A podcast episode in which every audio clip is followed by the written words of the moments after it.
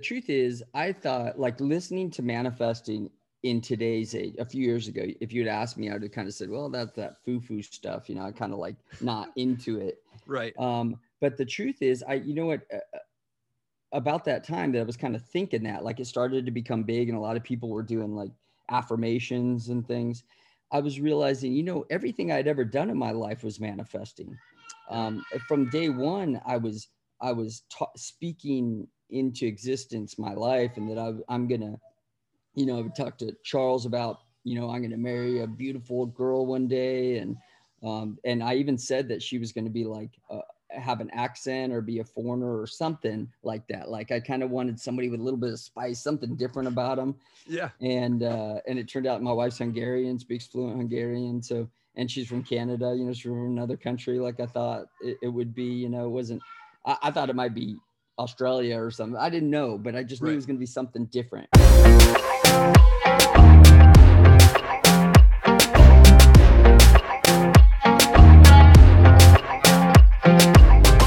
Dan, you're the founder of Tap Out, Billionaire Collectibles, Teacher.com, Grip Knife, and host of Pretty and Punk with Your Wife, which is just such a great show. Thank you for your time, man. I appreciate it. Yeah, thanks for having me, brother.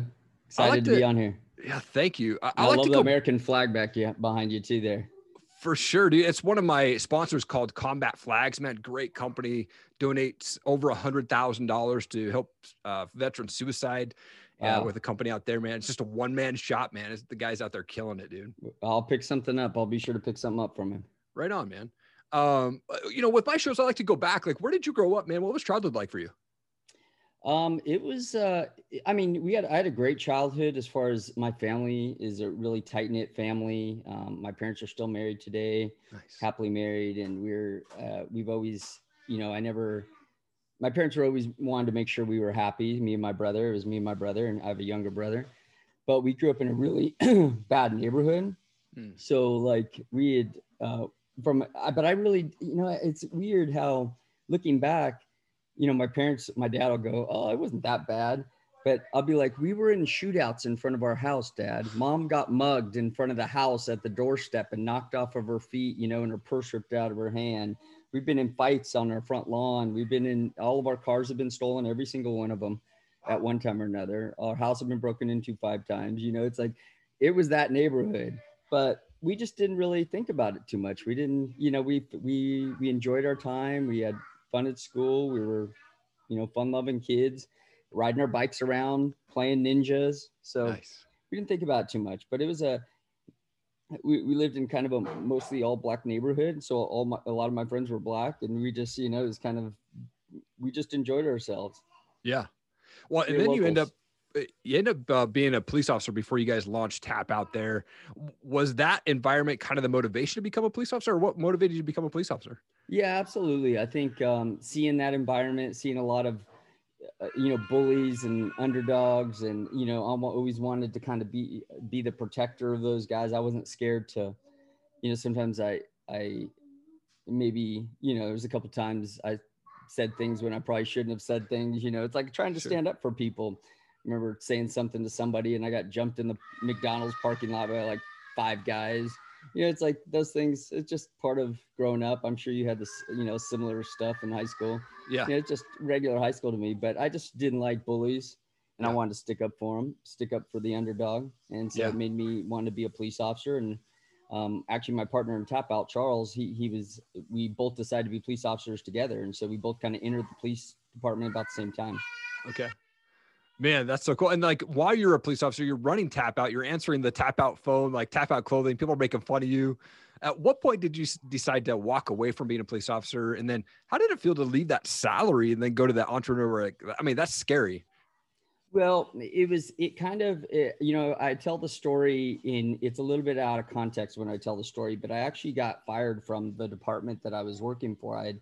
And so I was kind of depressed in a way that I got another job, but it wasn't at the police department that I wanted to be at. And so I just stayed there as like a part-time police officer for just a few years. And then I just quit altogether. So it was just a time when I just thought, oh, you know what? I had this expectation of being on, you know, LAPD or Long Beach PD, you know, being on this great police department and saving lives and being in the news and, you know, whatever. I mean, not really trying to be in the news, just trying to help people in a bigger way. And, you know, when I got mixed up in the department, it just wasn't so much like that. You know, like you have this expectation that you're going to be this superhero and the lines are really blurred. There's a lot of gray area and you find yourself taking people's cars from, and I, when I say I got fired, I really didn't get fired. I quit in lieu of, but it was the department was going through a lot of problems. It ended up getting absorbed by the sheriff's department just like 6 months later after I left, because the whole department was out of whack. And I was just on the wrong side of the fence when it happened. You know, I was on this team and the other team won. So right. It was just, I didn't get fired for anything.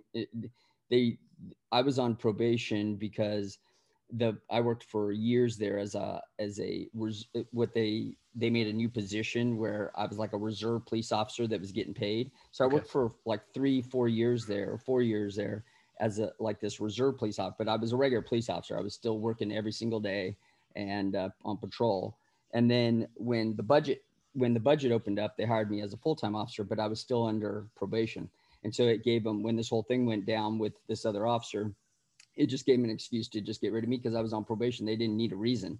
Sure. They just got rid of me. So yeah, I was just part of this politics thing and I had no hard feelings, but I knew at that point I probably wasn't going to go to a regular police department. And it just, I had a sour taste in my mouth for it after that. You know, I was taking people's cars that, you know, because their license was suspended and they, you know, I can remember this guy crying, telling me, you know, he's not going to ever have he's going to lose his house because he can't get to his job and his family's there. And, you know, but I didn't have a choice. You know, sometimes we had things that we just had to do. We didn't have a choice. We didn't have a choice to let him go. Yeah. We had to take the car. And so it was just, and I saw some things, you know, that didn't feel right. And I just wanted to be better than that. And I'd been brought up better than that. And so it left a sour taste in my mouth. And at that point I was looking.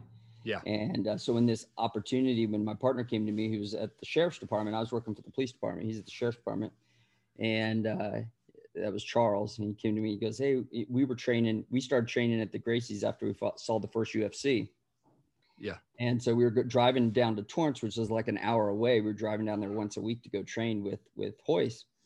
And it was just, we just loved it. You know, we wanted to be there all the time and wanted to be training all the time. So in between, we'd train in his garage or my house. We just lay out mats and train there. Nice. And he just said, what do you think about starting a clothing company? You see how many shirts the Gracies are starting? And I was like, yeah, that sounds pretty cool. But we didn't have grand expectations. So we were just thinking about selling shirts to our friends. And we talked about selling it. We'd go to these tournaments and there'd be tables there sometimes, you know, where people were set up. Yeah. And they were selling mostly like local companies. So like if Kleber was throwing or Joe Moreira was throwing a jujitsu tournament, then you'd be able to buy his shirts there. So we thought, what if we created a company that was kind of neutral, where it didn't matter if you trained with Joe Moreira or you trained with Caleb Luciano or you trained with, Royce Gracie. It didn't matter where you trained. You could buy this shirt and it was neutral through all those camps. And then also, we were all about ultimate fighting. And even though it was still kind of underground then, and it was basically illegal in every state almost, you could buy our shirt and train at whatever camp you wanted to go train at, whether that be the Lions Den or Shark Tank or wherever that was. So that was the idea. And we started putting one foot in front of the other. And we actually had another company. It was called Warrior Caliber. We had two names and we were trying to figure out which name would be better at that time. So we were for a while there, we were selling both shirts. Okay. So we had Warrior Caliber and we had Tap Out shirts. And we didn't really see it as like a brand yet. It was kind of like, okay, let's just sell these two shirts because they were cool. And we're like, we have a Tap Out shirt, but it wasn't like a brand yet. Yeah. And it just started, and then it just felt good when you started selling stuff. And we just said, man, if we could keep doing this for the rest of our lives, this would be pretty cool. For sure. Mask was such a great dude, at least that I've seen from my perspective, right? What kind of person was Charles? Another level. I mean, he was almost 10 years older than I was. So he was kind of my mentor. And I looked up, you know, he had more life experience and he actually trained me. So what happened was we started out as security guards at a high school. And then we went, and that's when we decided, let's be police officers. And so we put ourselves through the academy.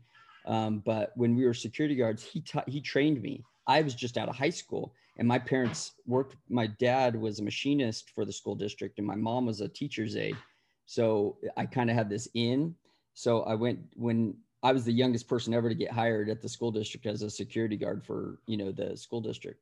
And so we worked for, they actually have a school police, but we weren't school police. We were just school security at the time. Gotcha. And so he trained me my first day on. He was the guy they put me with. And he was quiet, but he had been training in Taekwondo and he could literally, I mean, he could kick over my, he could just hold his foot right over my head and, you know, just put it up like that. And he had this crazy back kick that he started teaching me. He goes, hey, we're going to work on back kicks every day. So while I was training with him, or while I was, you know, going through the motions of learning how to do the security guard work, he said, hey, every day we come over here to this pole and we practice back kicks. And so he had this crazy back kick. If you ever watch Joe Rogan's back kick, it's pretty similar to that. Yeah. And he could launch somebody. I mean, launch. He'd damn near knock a tree off its foundation. I mean, that's how hard he would kick. And, you know, he's 6'2". I'm 5'7". He's 6'2". He's a lot bigger than I am. And so we just go over and we would spin and throw our kick up.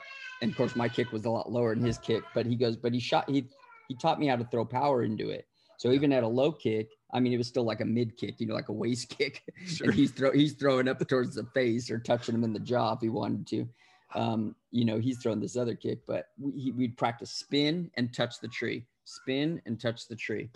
And that's where I kind of just, we just became really good friends and we started talking all the time. He was reading the Bible a lot and he was kind of introduced. I mean, I grew up in church, so we had a lot of discussions about that. Yeah. And we just had a really good relationship and we became best friends. We started hanging out every day. Man, so awesome. And now you're also the founder of Billionaire Collectibles, which is where you curate autographed historical documents for leaders and entrepreneurs. You have Teacher.com, which is where you teach people how to run a t-shirt company. No one better than you for sure. And you've got Grip Knife, which is super badass. Like as an entrepreneur, founding multiple companies, having money, having success, what excites you the most when you wake up in the day, man? You know, I love that. Well, me and my wife have a podcast too called the Pretty and Punk podcast. Yeah. And that's kind of exciting me right now. I'm excited about talking to other people that are like-minded and being in those circles, you know, like you interviewing great people that, you know, that I normally wouldn't probably, I mean, I would talk to maybe casually, but maybe not talk to in this way. Interrogate, really, you know, just being able to ask all those questions you want to ask. Yep. And so I think I enjoy that a lot with my wife. I enjoy doing that. I enjoy working with her. She's kind of my best friend. So we just enjoy doing that stuff now. And I'm feel fortunate that I can do that and have my kids here. And we work out of our house most of the time. Yeah. And I just didn't want to get in office again for a while. I've been years of going into the office and having this office. And I just decided, hey, let's do it all from home right now. So, you know, we're kind of worked out with this whole COVID thing in California. We were on lockdown for so long. We're still on lockdown pretty much. So it all worked out pretty much for the better. I love your guys' show and the stories that you guys have so, you know, had, you know, told on there about your own personal lives. I mean, your wife, Ildiko, her story is unbelievable, how she got to where she's at and where she's at today. Just more of a personal question. Where'd you guys meet? And then what's your favorite part about married life, man? Well, we actually met on Twitter. Now we have two different stories. I say she was chasing me around. She says I'm chasing her around. She's yelling in the background here. So, anyways, that's awesome. I don't know. I saw this pretty girl on Twitter who owned this concrete company, and she was an actress, and she, you know, was doing a bunch of cool stuff. And so we started talking, and I just so happened to be I was in Vegas for UFC, and she was in Vegas for what they call the World of Concrete. Okay. And I said, hey, do you want to meet up? And we just started talking. We actually hung out for kept talking for like 6 months or so before we, you know, became a thing, before we kissed each other. Sure. Yeah. So it worked out good. It was like I think enjoyed having, at that time, you know, Charles had passed. And so it was a few years after Charles had passed. And this is like 2012 or 13, somewhere around there. And I just really enjoyed having somebody else to talk business with, you know, to bounce those conversations off of each other. And it just made it that much better that she was good looking too, you know, and that, and that, you know, she was a girlfriend too. So she, it all just worked out. It was just all that stuff together. Yeah. Made it pretty enticing. Man, that's awesome. Love that story, dude. And you guys talk about on your show, which is kind of tailored towards entrepreneurs who have kids, right? You know, you guys talk about like manifesting things. How important is it to manifest things? I think it's, I mean, you know, the truth is I thought like listening to manifesting in today's age, a few years ago, if you'd asked me, I would have kind of said, well, that's that foo-foo stuff, you know, I kind of like not into it. Right. But the truth is you know what, about that time that I was kind of thinking that, like it started to become big and a lot of people were doing like affirmations and things. I was realizing, you know, everything I'd ever done in my life was manifesting.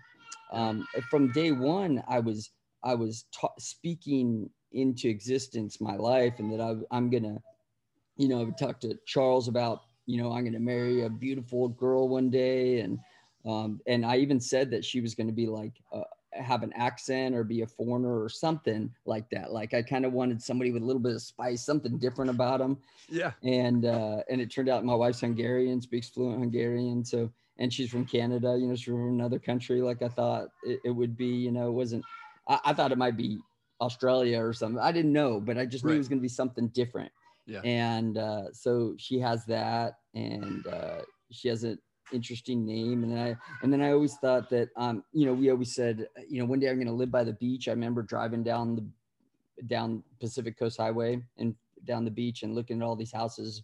One day I want to live over there. Now, like I live right in front of the water. I'm staring at water all wherever I look. So, you know, I mean, all those things. And even I was telling this story yesterday that I used to drive my van to LA, listening to, I couldn't afford Tony Robbins tapes. So I would record his infomercial on an audio tape, you know, like an old recorder. Right. And I would listen to his infomercial because I couldn't afford his program, which was like $800 at the time. And so I would listen to his infomercial for like inspiration. I can remember driving to LA, just tears flowing down my face and just, you know, I'm going to do this. We're going to make it. We're going to be successful. We're going to make this happen. We're going to be the biggest clothing company on the planet, you know, just speaking all this stuff. And I just remember how much influence Tony had on my life at that time. And I didn't really have anybody to look up to other than Charles. You know, there was no mentors or anything like that in San Bernardino where we grew up. Yeah.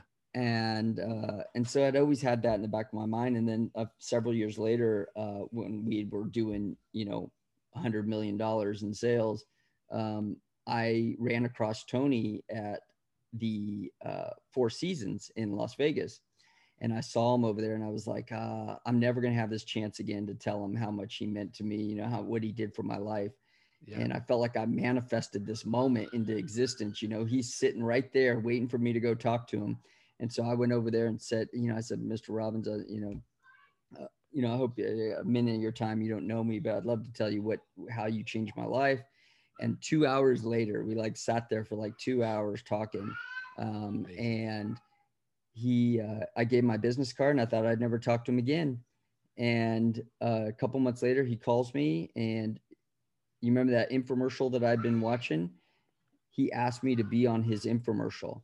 He says, I have Serena Williams, Mark Burnett, the founder of Survivor and The Apprentice, and Donna Karen, you know, the founder of the other clothing company. Yeah. And I want you to be my fourth person on this infomercial because you have a story that you need to speak to certain people who will listen to you. And so they came to my office and filmed me, and I was on probably like his last real television infomercial. Sure. Just an incredible moment for me, you know, having that come around circle like that. Oh my gosh, man, that is unbelievable. I'm a huge fan of Tony Robbins and Ed Mylett, and he talks about the same thing, you know, driving out to Malibu, where I think he has one of his houses, like same thing, saying, I'm going to live here someday, you know, and now he's got a house up here in Coeur d'Alene, and I'm the same thing, man. I'm like always trying to figure out how I can, you know, manifesting, like, all right, I'm buying that property. And I always tell my wife, like, not really joking, but I'm like, hey, if once I find the property that I can pee off the front porch and no one's going to call the police on me, then I'm good, man. Like, yeah. I found the right property. That's awesome. Man, last question for you. I'm a huge music fan, so love to ask this. Like, what's a favorite type of music or favorite band for you? You know, it's so weird. I was all through high school, or actually started in junior high. Me and my friend, the school, I went to the small little school, prep school. I actually got kicked out of there, but, okay. But I started there in 7th grade. My poor parents, it was horrible for them because they'd waited in line to get me in this school like for 3 days. And then I go and do something stupid and get kicked out. And, but during that time, you know, they used to do announcements every morning, and they would come and somebody would read the announcements in front of the class. And they said, hey, we need a DJ. We can't afford to pay a DJ. If anybody knows a DJ who can work under these circumstances, you know, normally they pay a DJ like $200. They could only afford to pay $80. Okay. And me and my friend went to the principal and said, hey, we're DJs, but we weren't DJs. We didn't know anything about DJing at the time. We just remembered that these two DJs that came in were getting all the girls and everybody was talking to them. So we're in 8th grade. We tell them we're DJs and we'll DJ the next dance. And we literally, you know, we didn't have Google or anything back then. So we had to go to like Radio Shack, talk to these guys and find out, you know, what can we do to put this DJ system together? So we like put my dad's record player with his dad's record player and this amplifier that his dad had, which was just like a home amp. It wasn't like an industrial amp, you know, it was like a home amp. And, you know, it was horrible. And these wood speakers, you know, like the old wood speakers. Totally. It was horrible. It was a horrible, and a Radio Shack. It was called Realistic mixer. And it was just like a 4-channel mixer that we had bought. It was the only investment that we really had made because that's how we didn't have a lot of money. And so we knew we were going to make $80. So we like borrowed like $80 from our parents so we could buy this mixer. And we DJ'd our first dance, and we became DJs at that point. And we DJ'd all through high school. We started DJing all the colleges and high schools in the area, junior highs, and we became probably the biggest DJs in the area after a while. And so that's how I put myself through high school.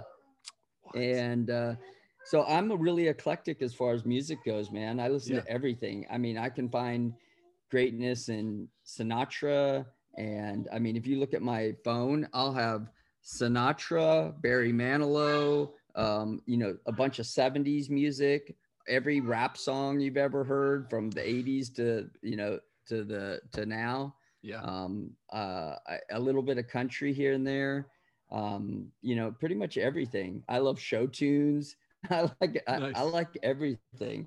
So, and I even love my kids, you know, all the Disney music. I always download it because I'm kind of into that too. Yeah, so absolutely. I enjoy all that stuff. So there's nothing really that, I mean, to say that I like one music over another, it would be hard for me to say. I listen to every single type of music out there. It's always just been a part of who I am. And I feel like it makes you up as a person. Yep. Oh yeah. My kids are 11 and 8, man. And same sort of thing, man. Like we always have music playing in the house, and it's from, you know, worship to Nickelodeon to Disney to metal, you know, hip hop. I love worship music too. You know, I love tons of Christian bands, and I especially a lot of Christian bands that were around when I was listening to some Christian bands when I was younger. Yeah. And so like the Altar Boys, and I listened to a lot of punk, Black Flag over here, you know, all the punk music. So like I said, everything, nothing is off of my list. I'll listen to folk, whatever. It doesn't matter. Right on. Dan, where can folks follow you? Where do you like them to follow you and connect with you most? Definitely they need to go check out Pretty and Punk podcast, but where's the best place for folks to connect with you at? Yeah, I'd say Instagram's probably the best. You know, I'm pretty responsive, and I have somebody who helps me with that. So I get a lot of messages on there, especially lately. Yeah. It's the Pretty and Punk podcast.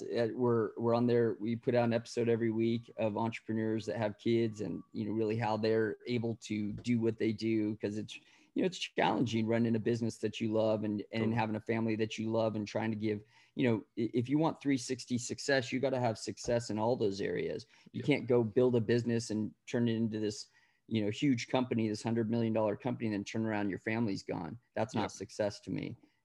So there's a lot of people who jumped off buildings who got a lot of money. And, so we're trying to help people not be those people. And, so we enjoy that. And, you can go to Pretty and Punk, or Pretty and Punk podcast on Instagram, or Tap Out Punk Ass on Instagram. Either one of those, you can catch us. And, we love talking to you, love hearing people's stories about their business and what they're doing right now. I encourage people to jump on there and message me. It's a great show, man. And absolutely, you guys, you're very responsive on Instagram. So just want to give that shout out for sure. Dan, absolute honor to have you on the show. Top Rated May was inspired by Tap Out. It's still going today, man. You and your wife are doing amazing things, man. Keep changing the world. Such an honor. Thank you for your time, man. Thanks, brother. I appreciate it. Thank you so much for watching the show today. I appreciate it. If you could, please leave a rating and review on our Apple podcast. The link is down below. That helps us get our message out, get the show out, helps us get ranked out there on the Apple podcast. Also, leave a comment below, man. I'd love to know what part of this show made the most impact on you. I respond to every comment on there. And please share this video, whether you're watching on Facebook, Instagram, YouTube. Please share it out. We want to make sure that we impact as many people as we can with the guests that come on my show, and highlight those guests and what they've got going on, and they're changing the world. So thank you so much for the time. So appreciate it. Have an awesome day.